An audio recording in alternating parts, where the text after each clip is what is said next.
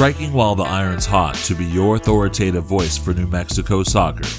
Welcome to We Are Seek and Strike podcast, sponsored by Roughneck Scarves and Icarus FC, brought to you by Beautiful Game Network. Find us on the web at seekandstrikecollective.com.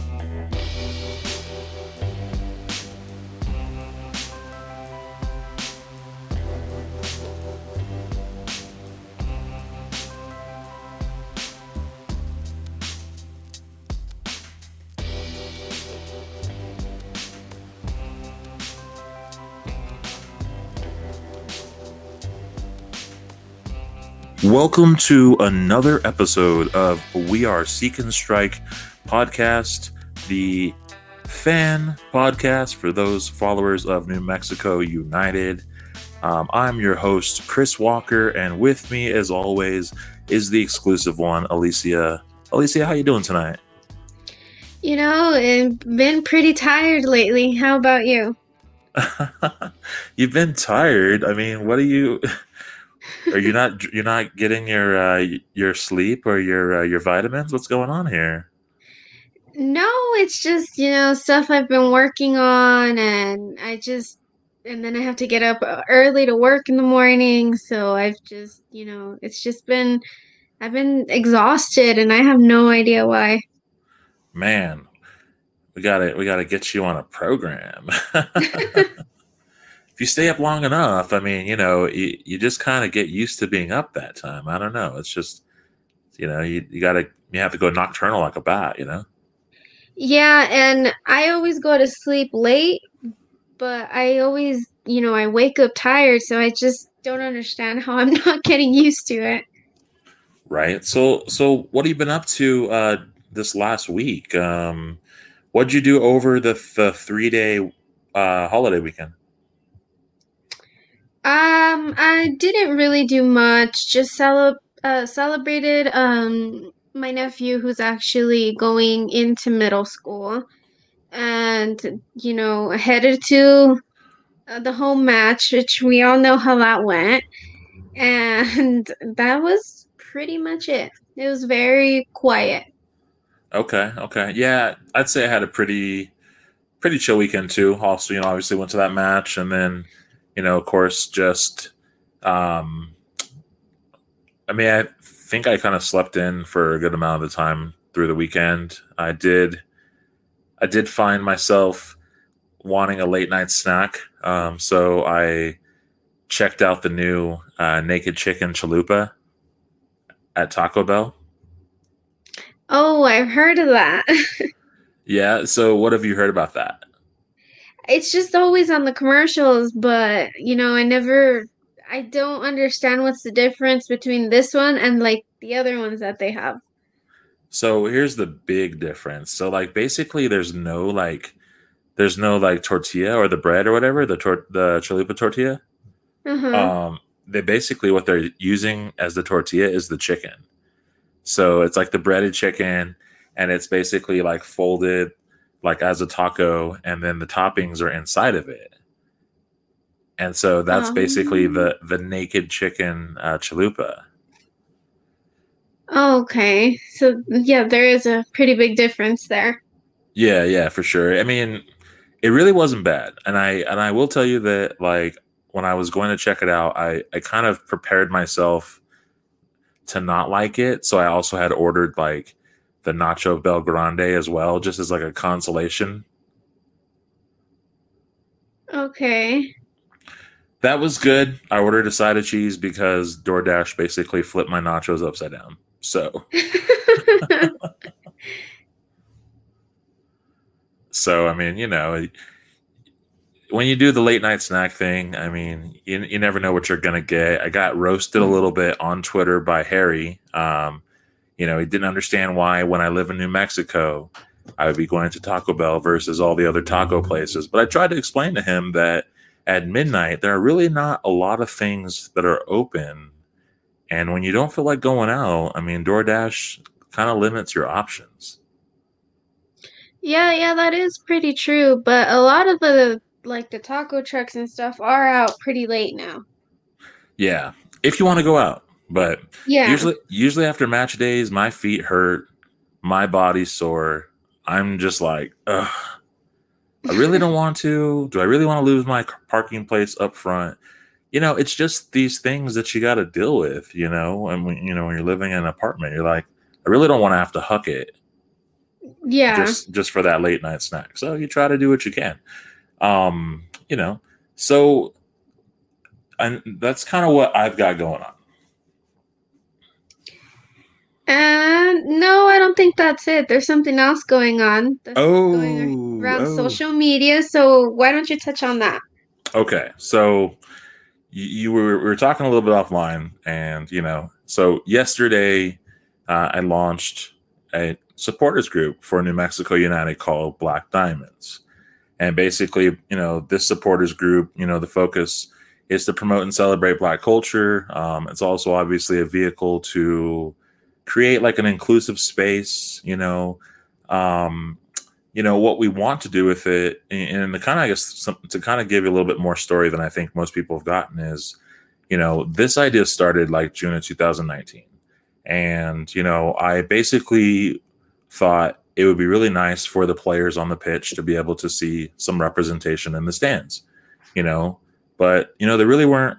There's not really a lot of black folks that go to soccer matches. It's not really a thing that's really popular amongst black communities in America, and so I mean, I would kind of see like every once in a while another person that looked like me, and I thought, man, what would it be like if there were more, you know? And and then furthermore, you know, what would it be like if the club also, you know, was able to really like we were able to do more in like the black community. Like it's like it's cool to post Black History posts and Juneteenth posts. You know, it's cool to do those those occasional things that everyone does on social media as well. But what would it be like if you know if if the culture was was you know more eminent, more like around more often, you know, and and if people can really kind of engage, you know, in different cultures, you know, creating kind of a cross cultural thing, and and then essentially you know, the last part of it was, you know, you know, last year, June 2020, with all the protests and the rallies going on, and really seeing a lot of the allyship that was happening in the soccer community outside of it, you know, to me, it was like so much people showed up for the black community, you know, and and I thought, man, that's really awesome that people made something else more important than the game, and it was really important to me to kind of make sure that like you know that these folks in the community that maybe haven't experienced soccer could kind of come in and experience it and also meet these people that you know that you know essentially want to you know support like inclusivity and like diversity. And so that's kind of like the the evolution of black diamonds um, supporter group. And you know and you know the one big thing i wanted to put out there yesterday was that you don't have to be black to be a black diamond you know yeah, I I was looking at that and I did get, you know, a little bit curious and uh, and interested about it, but you know, the way that you want to have that inclusivity and you know, not that the curse doesn't do it, but you know, kind of just push him more out there. It was what, you know, something that I believe is needed all around. And I'm sure the players are going to be and if they haven't heard of it by now, they're probably excited about what's to come. It's, and with the players that have been doing stuff like around that, like Austin Yearwood and uh, you know Salih Muhammad is not with us anymore, but he's with Oakland. But as you said, he was a supporter of it, so that just shows something that it's not gonna fail. Yeah, I mean, you know, the the real cool thing about it all is just seeing kind of everyone's reaction to it. I mean, it's something that I've kind of, you know, obviously been working on for two years, and you know, the logo has kind of come together. And you know, once we had the logo, it was just a matter of okay, well, there's so many other things we had to do still. We had to obviously, you know, design all the other storyboard graphics that you've seen um, on the Twitter or Instagram, um, which is at Black Diamonds NM, uh, NM as in New Mexico. Um, but basically there was just so much other work that came into actually launching this thing and um and then you know and then really the last few days have just been like all right, I think I'm ready. Nope, not ready. and uh, and you know, it came to June first, and I was like, okay, yeah, we need to launch this thing. You know, it's also the beginning of Pride Month, and I was like, you know, this is cool too because I mean, you know, my personal views, you know, Black trans lives matter, but trans lives matter regardless of of what of what um of what race or or ethnic value, if you will, um, that they are. And so to me, like it was just really important that we launched it out there so that we can kind of really take part of all the other things that are happening this month and and furthermore.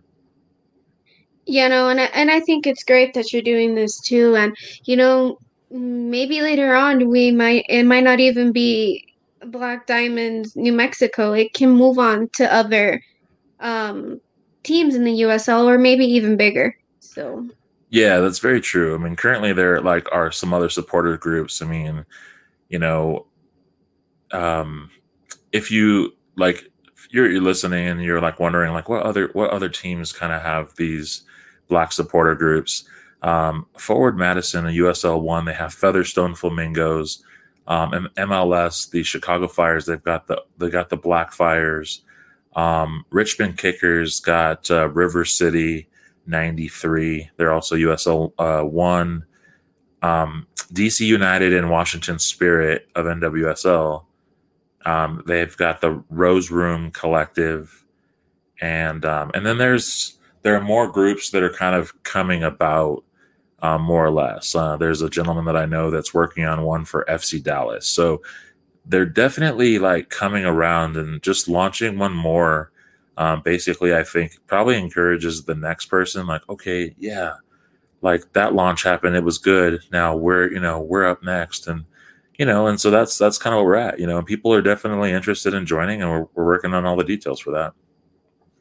Yeah no i i i'm really hoping to see and excited about what's coming next. You're right just on. starting out so yeah, my phone blows up like literally um, every moment. There's a text or there's something kind of happening on there, and it's a joy. Like it really is. It's like uh, it's like when it's your birthday and you know people are messaging you, and you know there's that general excitement that you're going to open up your Facebook or whatever social media, and you got like all these notifications. You know, like more than like fifty. You're like, oh my god, you know, and it's just so amazing but you also you want to respond to all of them too you know what i mean? And, and do something like you know and let them know like that you, you've seen it and you appreciate it and all kinds of people are following the accounts. It's a really awesome thing and you know um you know you know I, I like i said I, you know it wasn't something i did by myself. I mean i got like a group of founders. I mean you know and let me give them a shout out you know mike silva from rude boy cookie rashawn jones from high desert uh, Flameworks, um, Lucas Vigil, Carlin Pinkins, um, Arthur Bell, you know, like, so I mean, definitely just everyone that has really been kind of there, you know what I mean, on, on this project. And, uh, and then of course, you know, Grego Jackson from FTC and then Lindsay from the Curse helping out with the graphics, you know, and, you know, it's, it's, it's been a, it's been a long time coming, you know? Yeah, and it just remember it's only the beginning, so Yeah, yeah, it definitely is. It definitely is. Yeah, a lot of cool stuff coming. You'll definitely be excited um, on more stuff with that. Um, so I wanted to transition us then to the last bit of news before we hit a break is like the MLS. Um, uh, so the Athletic, uh, Jeff Rueter, um, and another one of his uh, associates, they reported yesterday that the MLS is apparently launching like a Division three league, and so basically the Division three league um, would essentially probably have the most competition with USL League One and also uh, NISA, the National Independent Soccer Association. And so what what it appears the MLS would be doing with this Division three league is basically bridging the gap between their MLS next team teams and or their academies and then also their first teams. So in a way, they're kind of using this sort of division three league to kind of compete with the rest of the talent at those levels um, there's some speculation that it would probably like affect usl um, just because if you remember in the usl championship we have so many um, mls two teams you know as well as league one there's also some um, there's also some MLS two teams in those two. So there's a thought that some of those MLS two teams would leave um, USL Championship and would go over to this new um, Division Three that they haven't really named. And there's also the thought that, or it's also reported, I guess, that independent teams could also join this um, this Division Three. I haven't really heard much about it, but it is kind of weird, I should say, because with the USL, you have the USL Championship and mm-hmm. League One, League Two, and then they just added the Academy. So I wonder what they're trying to do there.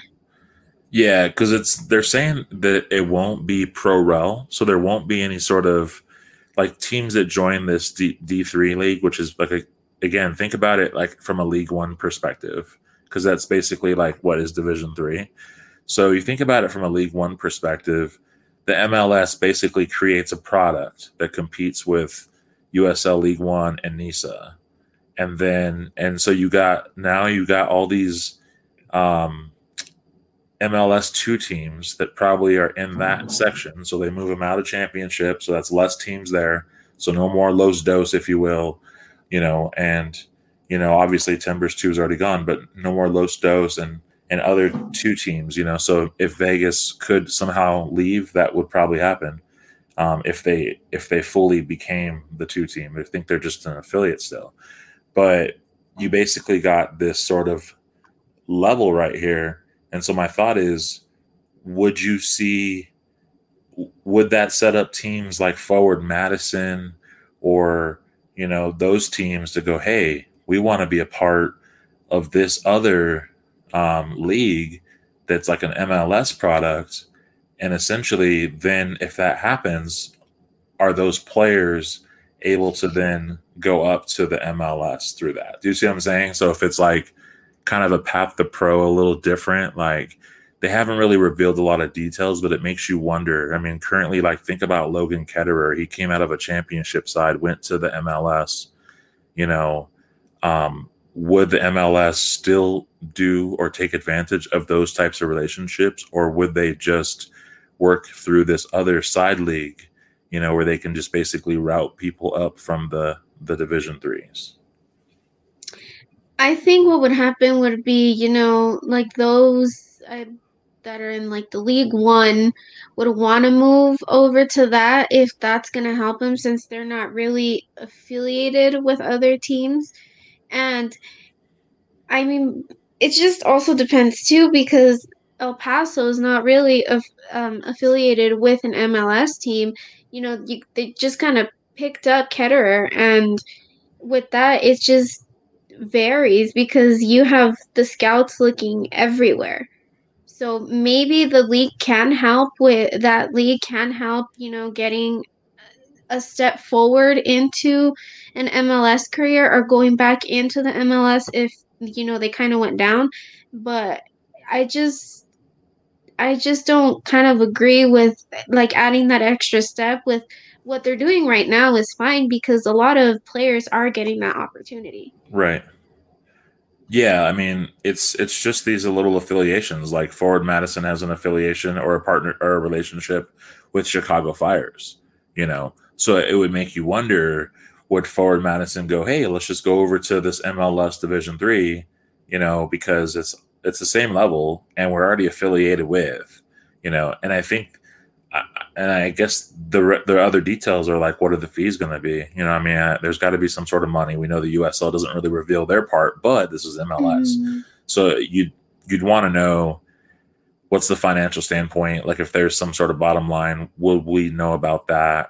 Um, or like, what what are the clauses going to be? Because again, like the MLS thing that they're creating basically is is just a it's going to be a direct competition, you know, and again with those relationships that these USL League Ones already have in place where they're getting players coming down. That's what you're I think that's kind of what you're you're looking at, but uh, you know, just it was just an interesting piece of news that came out the other day because you know everyone on the Twitter is always like interested in pro rel, right? You know, you watch enough English Premier League, you know that you know teams aren't good, they go down to the next league, and that's what they want. But this is not what this is going to be. No, and and that's always been an issue too. exactly. So let's go to a break real quick, and then when we come back, we will jump into our recap for Loudoun United.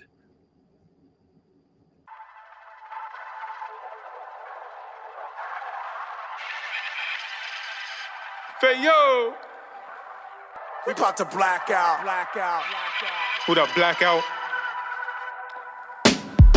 Hey yo, these cats is all lying like that Detroit team. Patrick Kluivert when I hold the mic, ghost them like a poltergeist, cold as ice, roll the dice. Roll them. Fail. This is Kluivert, it's a real chance, and Holland have got one back, got one back, got one back, got one back, got one back. Kluivert.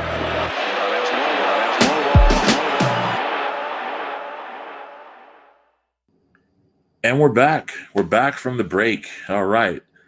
You know, as you talked about the top half, Alicia, we went to the New Mexico United game. The results were not great. And of course, that did lead to, I think we had what? We had like late spring showers the other day. We had rain. It was like kind of a result of the outcome of the match. Was that was that right?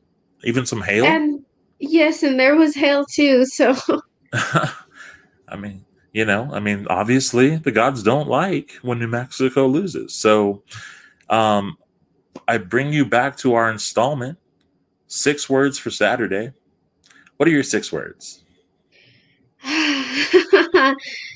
so it's five varies. So very, very, very, very, very, very frustrating to watch that match. I I am oh my I have no words with what went on in that match. Mm. Well, I've got I've got some words. I've got some words for you. I've got I've got uh I've got six words. So my first instance is probably going to be draw two and the color's red. But for for the greater amounts of 8800 people that were in the stadium I've got six words for you in the fashion of Stone Cold Steve Austin.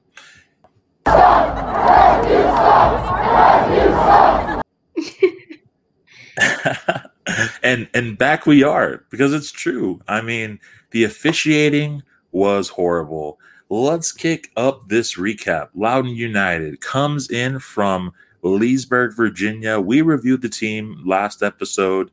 Sammy Sergi, former New Mexico United striker, in town, hoping to spoil the night for the former side.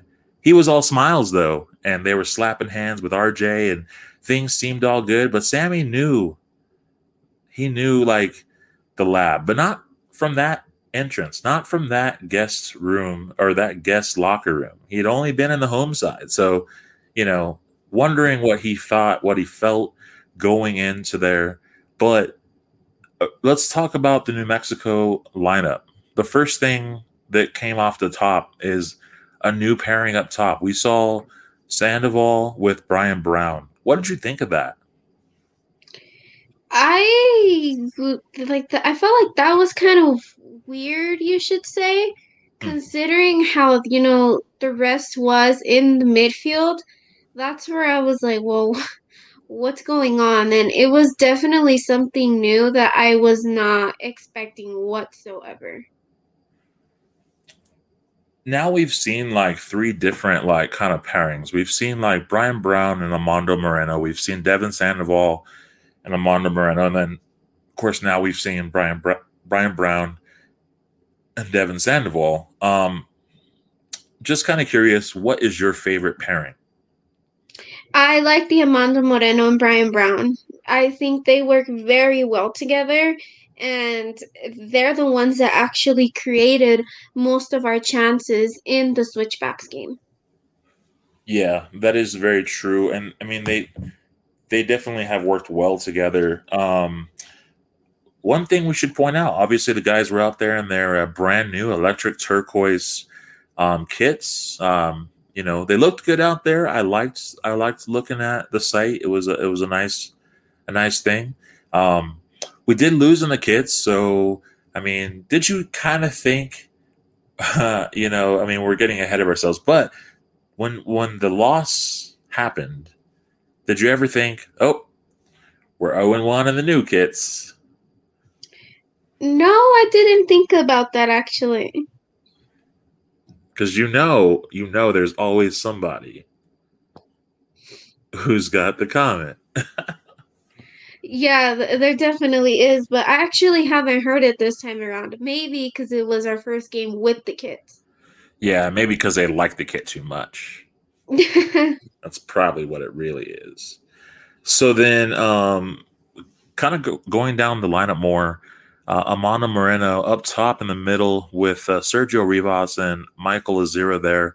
Uh, it was good to see Sergio Rivas back in the lineup, especially after last week, you know, with Troy subbing him off, just not thinking that he was really in the rhythm. And, um, you know, and I, I had a very interesting uh, thought during the player announcements. I don't know if you caught this, but, you know, when they were announcing all the players, you know, they say like the per- the player's first name and then the crowd says the last name. I just thought it was super crazy that, like, at least where I was standing, that like no one really said Rivas's last name or Azira's last name. It just seemed like it got super quiet there. Like people didn't know what to say. And I thought, oh my gosh, like have they just not done enough to be recognized? But how did they know Brian Brown's last name then? Well, I on the Rivas one where I was sitting, it was loud and they did say their last name, but when it came to Michael Azira, I'm not kidding you. Everyone around me was like, "Who's that?" And I'm like, "Are you serious?" I'm saying, I'm saying. Yeah. I, yeah. So I'm that like, kind of upsetted me. I'm like, okay, guys, I understand it's the second home game, but I mean, you guys are watching the away games, right? I mean, because like I just thought, wow, like I, I had to write it down, and I was like, ah, we're gonna talk about that. That was crazy. Like y'all gotta learn the names. Like we can't be letting our guys up. That's the worst. That's like when someone calls your name at school and no one claps for you. exactly. Like, come on now. Like, and we've known about these signings for a while now. So Yeah, they got to get it together. But maybe they were just taking bites of their chalupas. I don't know. I don't think they even have chalupas there. So maybe churros. Maybe that's, maybe that's what it was. I don't know. Um, so like then let's talk about the rest of the lineup. So uh, Josh Suggs and Daniel Bruce uh, in the starting eleven, alongside uh, Austin Yearwood, Kalen Ryden, and Samuel Sam Hamilton. So rounding out the back, I thought it was good to see Suggs back in the lineup again um, as a winger. I mean, you know, like I'm not gonna lie though. I mean, like between him, Daniel Bruce, and Harry Swartz, I mean, I, I kind of was hoping to see Swartz somewhere in there. I was too. I was kind of upset at the fact that Swartz didn't start and um Cello didn't start either, considering Tinari was suspended from this game. It was a very, you know, weird lineup for me when it came to the midfield, and I'm like, well, what's going on here? What, like, why are we trying something new? Is it because, you know, at that time, Loudoun United hasn't won a game, so maybe Mhm. they thought that by trying something new, we kind of had the upper hand on them and could have taken the win no matter what. Well, and let's kind of let's kind of look at this lineup, right? So you got Josh Suggs and Daniel Bruce, right? Good wingers. They're definitely guys that I mean, if you we've watched them play, they're really good at like just calling for the ball. Now we can truly say that the ball doesn't really go to the left side much. I mean, all the times that Suggs is in and he's running up the left side and he's calling for it, they don't really send the ball that way. They really don't. I mean, they just don't. They don't really see that side. Um, it's always going to go usually to the right side with Bruce. You know, so I'm just kind of wondering, like, you know, that has to be a common thing when they look at they look at the film. Like, hey guys, look to the left, look at the left because I'm usually open, and it's always kind of been that way. I mean, do you think that they need to like switch the sides? Do you think that that they would switch Suggs to the other side, or do you think that that's just like something that that really is kind of on like the the players that are like in the middle of the midfield? You know what I mean? Because it seems like the people that are distributing it to the left are going to be Ryden, but the people that are distributing it up to the right side are always going to be like Moreno because they, they know Bruce is going to give the ball back.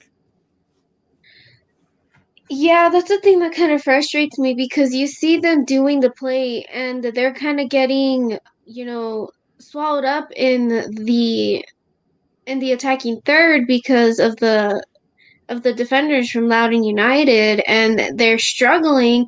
And then on the other side you see Suggs literally jumping and screaming waving his hands that he's open. And they really need to start, you know, kind of looking up and communicating around that the whole field. If um, you know, Yearwood sees I believe Yearwood is on Suggs side or Yeah. like more towards the middle. Yeah. If Yearwood hears Suggs or sees him, he needs to be able to communicate that to you know to Kalen and and you know just like a simple chain chain reaction because with that you never know like if you switch the field to Suggs he can create a play and it most likely go into the back of the net instead of you trying to struggle over here in the corner and then it's a goal kick and it gets you nowhere. Yeah, I mean, historically with this team, like they always love to send the ball to the right side of the pitch. They're always kind of playing into that corner. And then they're hoping maybe that because they've pulled people so wide that they can send it back to the backside. But I mean, I think they got to kind of create some different looks. Um, it was good to see Tambakis back in the uh, between the posts. I mean, obviously by this point, you, you just you just know that that's where he's going to be. Um, you know, and I, I think he he still continues to do well back there. Yeah, I, think he does, and you can tell that he's growing from the first game against RGV. That he's doing better, and he, it seems like he's starting to get more comfortable where where he's at and who he's working with. That's right.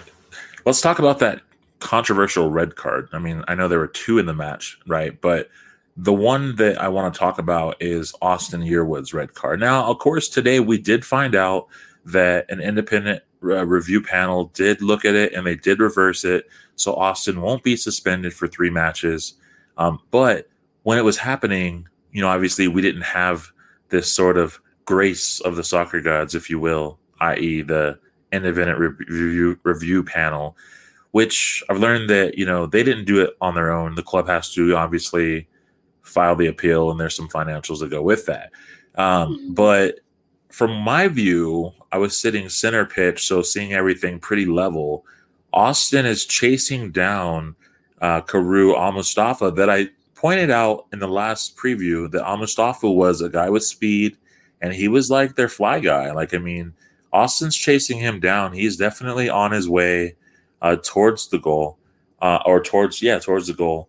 Um, Austin doesn't touch the guy. The guy basically trips on, I don't know, maybe like a blade of grass or something in the pitch, whatever it might be, whatever it might be, falls on his face. And maybe about two seconds later, Yearwood's throwing up his arms and he's like, oh, it wasn't me. And then all of a sudden, here comes Chris Reska. You know, we're, we're using his name here, but he comes up and he, boom, pulls out the red. And Austin's like, I can't believe it. You know, and I mean, I saw his facial expression. He was like, What? Are you kidding me? No way. You know, I thought about this for the last couple of days. He doesn't really touch him, but do you think that the ref just basically sees him do the sort of, it wasn't me? you know what I mean? And he's like, and it's like the little kid that's like, you know, someone falls and you're like nowhere apparently near the scene of the crime, but you're like, how did this guy just fall? Like you had to stick your foot out and trip him or something. Like, do you think that the ref kind of reacted more to like Austin's reaction? Do you think if Austin didn't do that, that the outcome would be different? No, I don't think so because you know every everybody kind of does that and you know sometimes it is when you did do it but and most of the time it's like when you didn't do it you kind of put your hands up to protect yourself and um with that maybe it could have been a bad angle that the ref was watching but I mean it was a very bad call.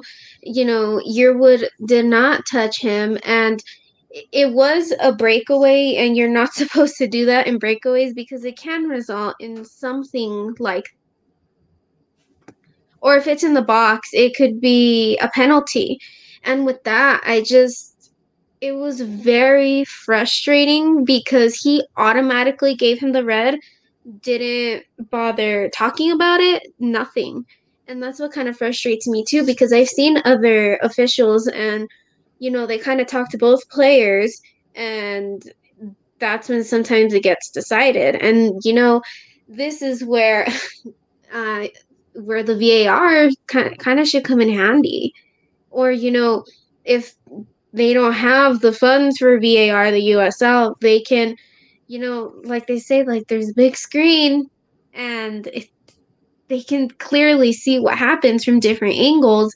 But, you know, it was it was very frustrating because you obviously saw from the different camera angles that he did not lay a finger on him. He literally tripped over his own feet. His feet were too fast for him. Yeah, I couldn't so, believe my I couldn't believe my eyes. And um and I just thought like, you know, as I've been watching a lot of wrestling lately, I was like, oh man, I go, this must have been one of those pro wrestling angles, like, you know, because from the backside, yeah, maybe he did hit him. Like maybe you can't maybe you, couldn't see that. Maybe he did step on his foot. But from the side view, I was like, he didn't even touch this guy.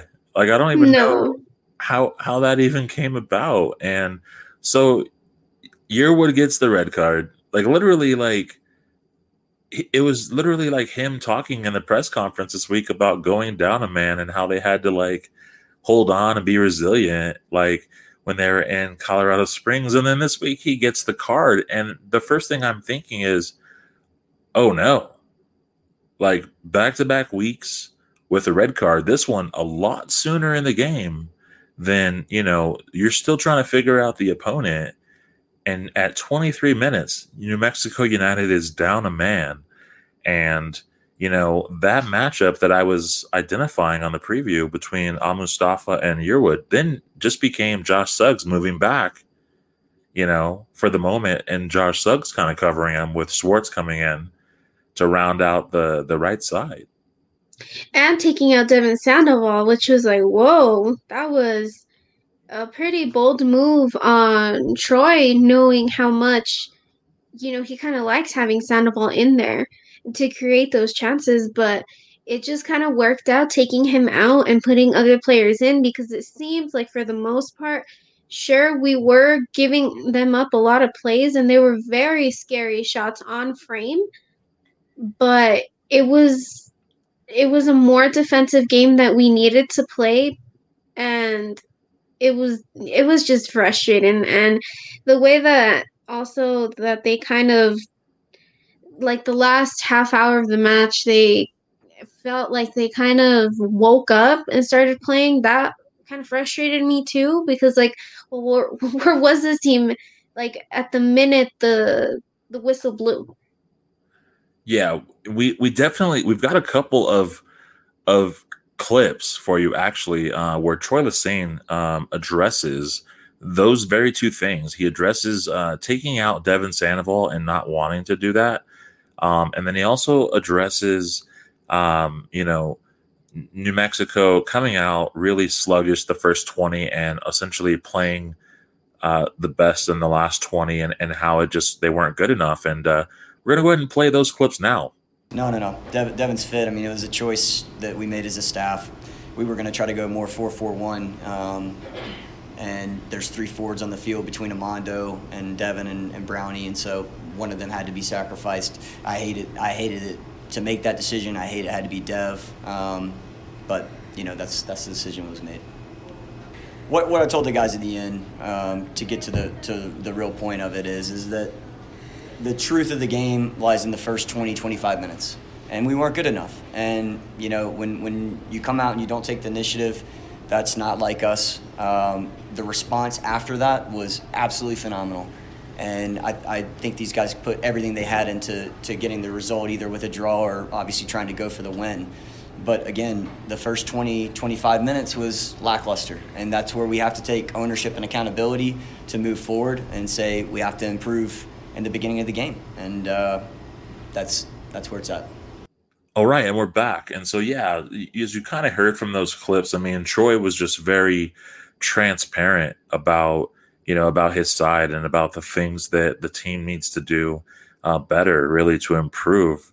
Um, I do want to comment that, like, you know, as I was kind of mentioning uh, on the post game post on the Seek and Strike um, Instagram, is that uh, you know Troy was was very frustrated on the night, and I mean rightfully so. As we're gonna as we're gonna get there uh, shortly, is like you know he had gotten a red card, you know, and through the night, I mean obviously the officiating, um, the the cautions that were that were that were uh, whistled, you know, to the point of him, you know, doing in his mind what he probably thought was more helpful, um, putting the ball back into play versus you know, uh, anything else. And then, of course, you know, having the extra things he had to say.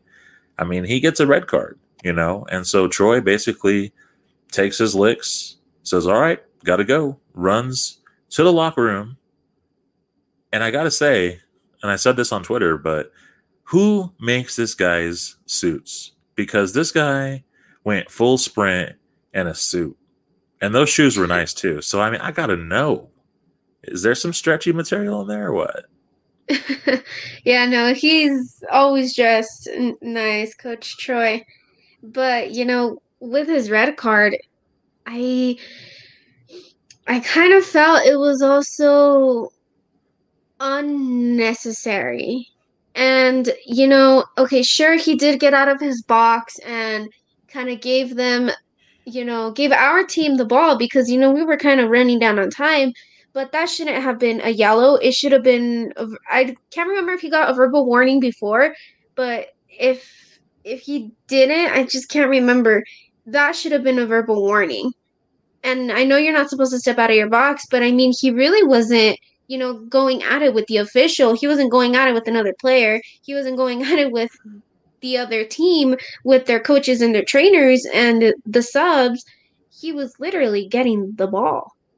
Yeah, I mean, come on, like who who doesn't value like an extra pair of hands, you know? And uh and it was just crazy to me that that that that ref was like, bam, just just zero tolerance for that. Just just, just didn't even let it happen. And so our, our gaffer gets a red, and you said it moments ago.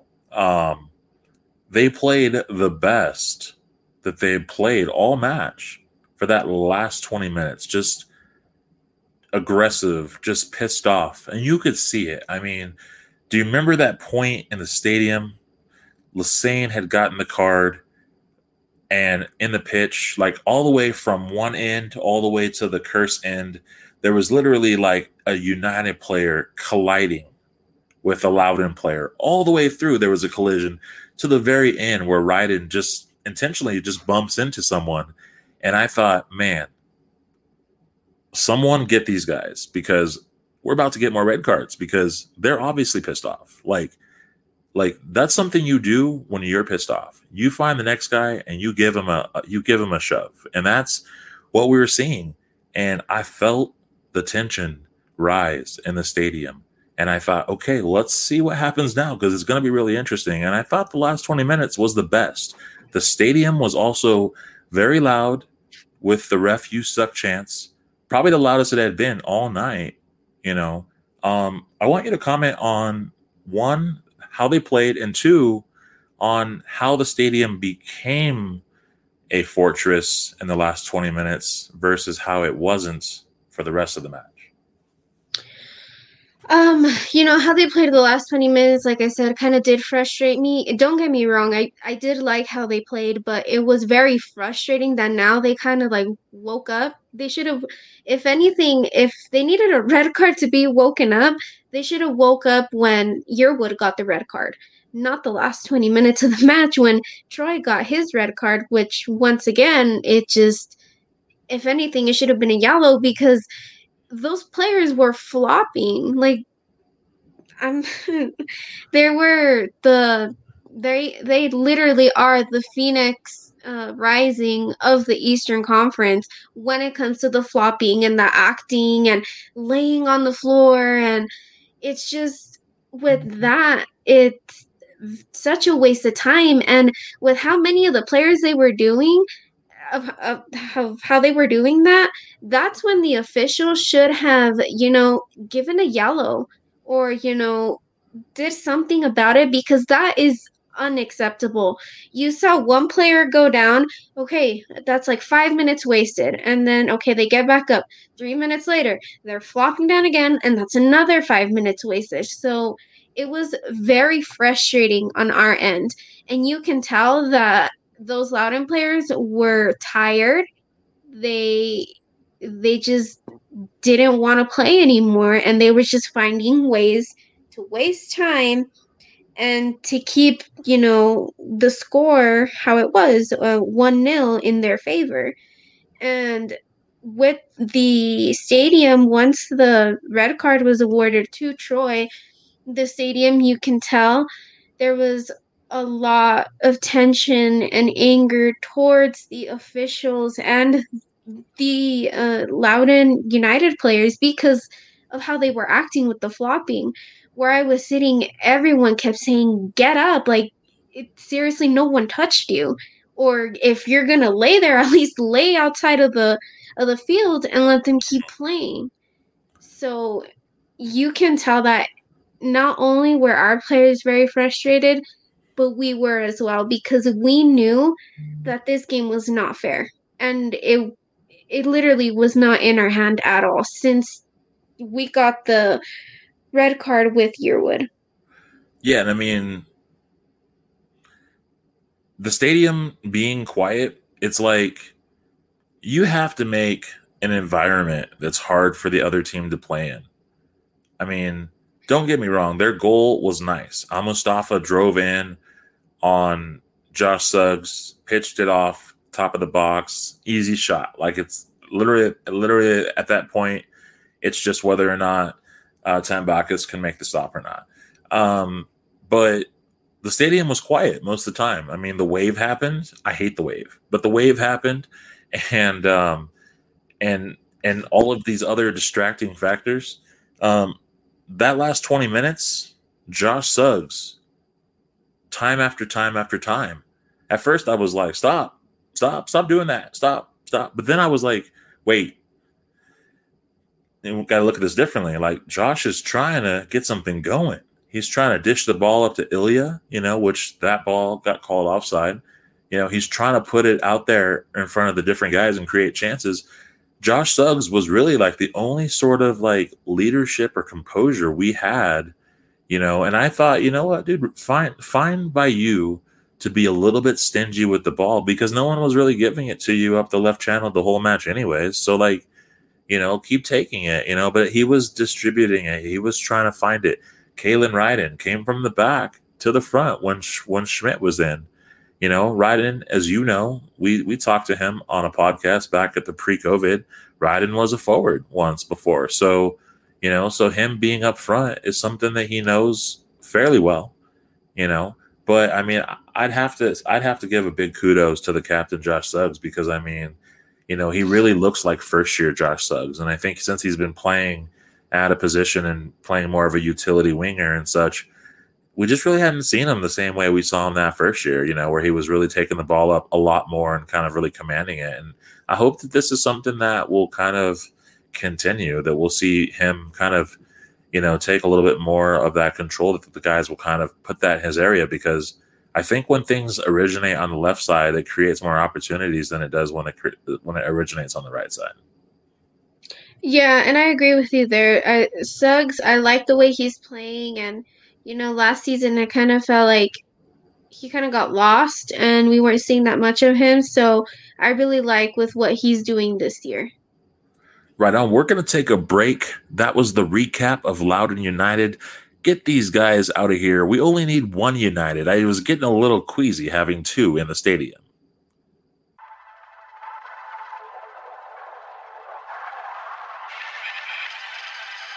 Hey yo, we about to black out, black out, black out. Who that blackout? Hey yo, these cats is all lying like that Detroit team. Patrick Kluivert when I hold the mic, ghost them like a poltergeist, cold as ice, roll the dice, roll them. Fair.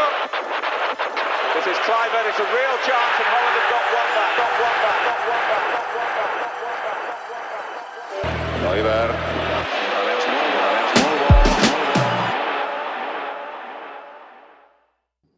And we're back. We're back from the break. Well, Alicia, we we've got another situation of a what a Friday game this week. Uh, yep, at 8 p.m. against the Real Monarchs. Man, so talk about don't stay at work too late this week, Alicia, because uh, you want to be able to watch the full match uh, from the comfort of your own home, probably, right? yeah, most likely.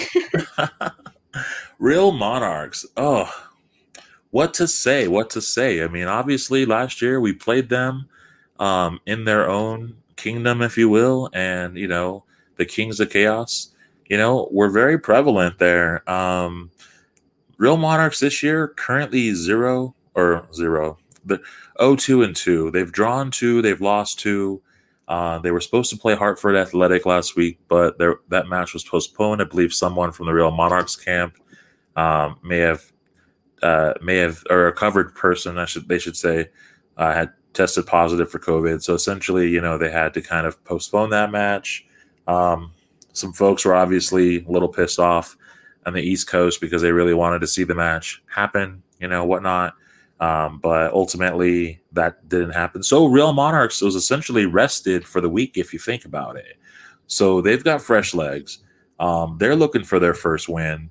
And apparently, New Mexico United, you know, we're now we have we've now given a team their first win in Loudoun. So, I mean, do you think Real Monarchs are going to try to, you know, do you think that they're look I mean, obviously they're looking for their first win, but do you think that that they're going to come out a little bit more um a little bit more hungry being that they're rested?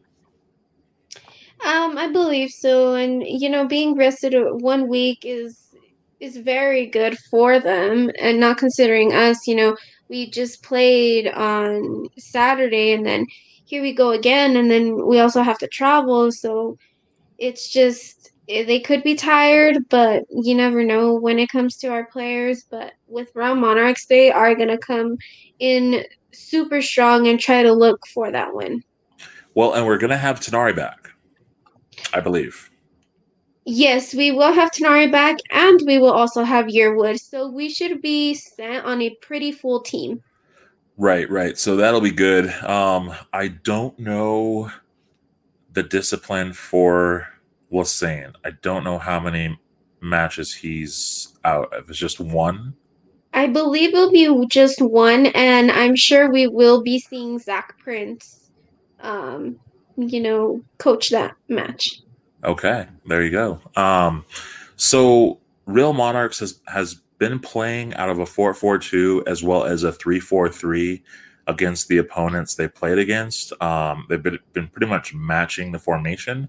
I'm real interested in what they'll come out of. I think against our 352 that they're more likely going to be in the 343 because it's probably going to give them, you know, about the same sort of look. Uh, like I said, they haven't really played in the 352. If they do, then to me, they really practiced that through this last week. And then that's what you're going to see them in. But I feel like they're going to come out in that three four three and just probably stagger someone. Just you know, and you're probably going to see more more of them man marking guys versus you know playing in zones. Yeah, and I kind of see that too. And you know, there there is a player that we kind of don't have to worry about. Um, you know, Jack Blake being one of their top players last season and the season before that he did move on to San Diego Loyal, where he plays now. And, you know, that's someone less we have to worry about. So, you know, maybe it, it can be a, a good game for us. Right. And we don't have to worry about Noah Powder and his, like, lightning leg. But, I mean, I know that at times the first team with RSL, they do obviously loan players down, you know, to get them more minutes, you know, and – speaking of just different players that they've got on loan, they definitely did sign some different players. I mean, they did went they did go to uh, Ireland for a couple of players. Um, one it being Pierce O'Brien, namely uh, that I would bring up. Um, you know, he's 16 years old. Um, he played for the U15 um, Republic of Ireland. Um, he hasn't obviously really had any any goals, so to say. They're goal scorers. Um, are Ibrahim, are Ibrahim uh, Bonds and uh, Jason Ramirez, and there's one other scorer I believe as well um, that I'll find here in a minute. But they also got Malik Johnson, a winger from the Tampa Bay Rowdies, who played with the Tampa Bay Rowdies the last two seasons. So I mean, they've got him. Uh, Bonds is from West Africa. Um, so I mean, and then of course Ramirez is just a very fast player on the pitch. I mean, this Real Monarchs team that we're looking at is essentially like RSL players that didn't that aren't getting minutes with the first team, along with Real Monarch players that we have seen uh, from the previous season, and then some loanies um, from other parts of the world that you know do kind of add a little bit of of pace, uh, which is something United's been really dealing with lately, um, and also just some different experience. Yeah, and the, with the pace, it's it gets kind of frustrating too because I feel like I've always said this that our backline kind of does struggle, and that's something that we really need to work on. And it seems like you know we're kind of getting those missing pieces, and it's like feeling a jigsaw puzzle where you feel like you got the pieces, but then either one doesn't fit or like one's not rotated right, and you kind of have to keep looking for it. And right now, I just our backline isn't that strong as I would like it to be. Definitely better than year one, but it's not strong enough. Yeah, I mean, with with you see some things? I mean, the speed difference between um, Karu Mustafa as well as what Hadji Barry had did the week before. You kind of know that United does kind of have some bouts with teams that have pace. Um, you know, and the one thing is that we, to a fault, build out of the back. So, you know, when you got teams that got pace and you're building out of the back and the passes aren't crisp, that creates a lot of threat, and that that creates uh, plenty of times where we've seen United playing out of their their defending half for much time than they need to. This is a young team. Uh, their average age is 21. Um, so young guys right? But they're definitely looking for their first win. United has to bounce back from that Loudoun United loss, and they've got to come out and, and punish this squad because if they don't, they're going to make Real Monarchs think that they're in a match that really they probably shouldn't be in. I agree with that too. And you know, the minute the that whistle blows to start the match, they should be on them literally like a hawk and you know and create those chances and most importantly you mentioned this with the crisp passes um you know wherever you're trying to pass get it to them because i've seen these last matches where we pass the ball literally to the other team and it's a very sloppy and i haven't seen that in a while from us. So we really do need to work on those passes and, you know, also kind of, I guess, you know, watch the bounce from the ball too, because you are going to be playing on turf and it's going to be like the Colorado Switchbacks game. Yeah, you bring up a good point there. Um, they definitely got to communicate. That was the one thing that I saw from my vantage point. When Harry Swartz came in, uh, he and Bruce, I mean, they kind of traded off on responsibilities with uh, Samaki, and uh, at times Samaki was just blowing through because Swartz was too focused on the left side, and Bruce was too far up the pitch. So things like that create, you know, dangerous spaces for uh, for players to break into with a lot of pace like that.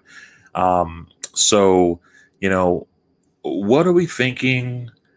who who do we think we're going to see up top in this match? Do you think that Troy is going to want to uh, do the Brian Brown, Devon Sandoval thing again to kind of see what that would look like? Um, or do you think that he switches it up and goes with another rotation?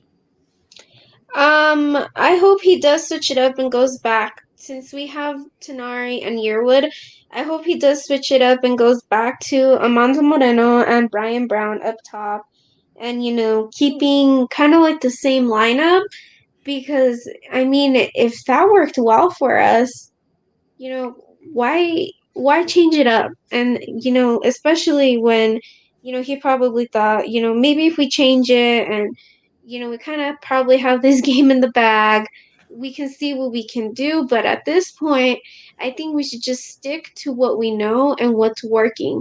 You know, maybe kind of pull some players out, like, you know, maybe you might not want Tinari in the midfield and start Michael Azira again, then that's something that we knew worked from last game, but it's just I don't see what the up top situation is very, you know, kind of critical for us in making those chances. And right now, the most chances that were that have been made have been between Brian Brown and Amando Moreno. Yeah, you're right. I mean, we can't argue with that. That's that's the truth. You know, if it's working, it's got we got to keep doing it. Um, one more thing before we get into our favorite part of the episode. Uh, what did you think about Alex Tuch's debut in the Loudoun match? And do you think that we will see more of Alex Tuch this week uh, in that backline? To be honest with you, I wasn't too crazy about him at first with his signing. I wasn't too crazy about him. I was like, nah, like, you know, just another kind of player to fill the roster. Like, I hate to say that, but it kind of felt like that. But the way he did play against Loudoun United and, you know, and maybe, you know, it was like the tension that was on the field, but he was physical. He, you know, he didn't act like the other uh, like the other team's players where he like flopped and you know just laid there like he had no life in him. He literally if he got knocked down, he got right back up and he did amazing. Like he really he really changed my mind on like how I felt about him. So, you know, I kind of do hope to see him more but maybe not starting 11, but more as kind of like Devon, like a super sub. Okay. Okay.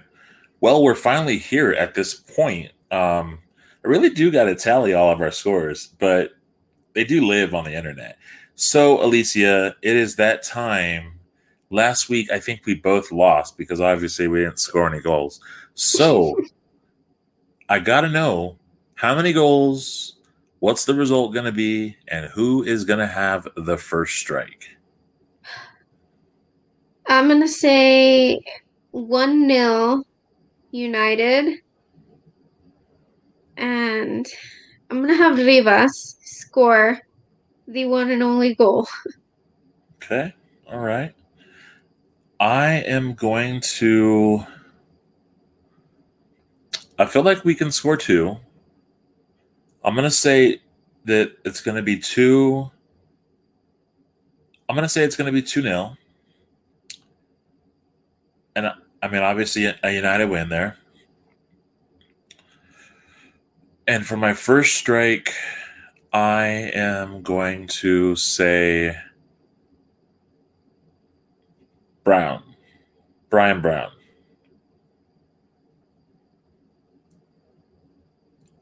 I think the worst thing about these predictions is you don't even know who's in the starting lineup. and that's what's kind of hard with Troy because you never know. Next thing you could probably see um, Philip Beigl and goal, and you're like, what? Like, and so. maybe he gets the score for all we know. So, so there you go. Uh, we have both cast our votes, and speaking of this, last week we launched a contest called the Kings of Chaos First Strike Contest. The first one by Seek and Strike Collective uh, for the 2021 season. Every match day, be sure to look out on the Curse Supporters page, the Seek and Strike Facebook page. Uh, we'll make sure we post it out there. It'll be the, like I said, it'll be Seek and Strike's uh, first or King of sorry King of Chaos, Kings of Chaos First Strike contest presented by Rude Boy Cookies. Uh, you all you have to do is guess who you think is going to have the first strike for United. You go ahead and fill out the form, submit it. Um, when the first goal is scored, um, the the form or the contest will close, I should say, and all of the correct answers will be entered into a pool, and a winner will be randomly selected. In case you're wondering, how would you randomly select someone? We'll throw all the names in a randomizer on the internet, and we'll get a random number from someone through 1 through 50 and we'll go ahead and click the randomizer that many times and then whoever comes out in the first position is who would win okay? So last week there were no scores. So we appreciate everyone who put in their answer. There were definitely some very good uh, possibilities for first strikes but unfortunately united didn't score. So uh, best of luck to you this week um, as the contest will come out earlier in the day. And obviously you have until seven fifteen, um, local or uh, you know 7 15 uh, mountain time to uh, enter the contest um, and i should say this like essentially before kickoff uh, depending on what time the game is um, alicia said 8 o'clock so boo um, so I'll have it straight for you. I'm I'm I'm rambling right now, so we're gonna we're gonna kill this episode. Uh, Alicia, where can folks find you on the internet? Uh, you guys can find me on Twitter and Instagram at exclusive underscore Alicia and on Facebook under Alicia Arias. Right on. You guys can find me at by Chris Walker on Instagram and Twitter. Um, Instagram is where I post all my food and all my cool toys. So check me out there. And, um, you know, uh, Alicia, this has been another great episode. Thanks for hanging out again on the weekly episode. Um, get through the next couple of days. We've got a match day to look at in two days. Uh, thank you all for listening. Uh, tweet us when you hear the episode. This has been another episode of We Are Seek and Strike podcast, and we'll catch you the next time.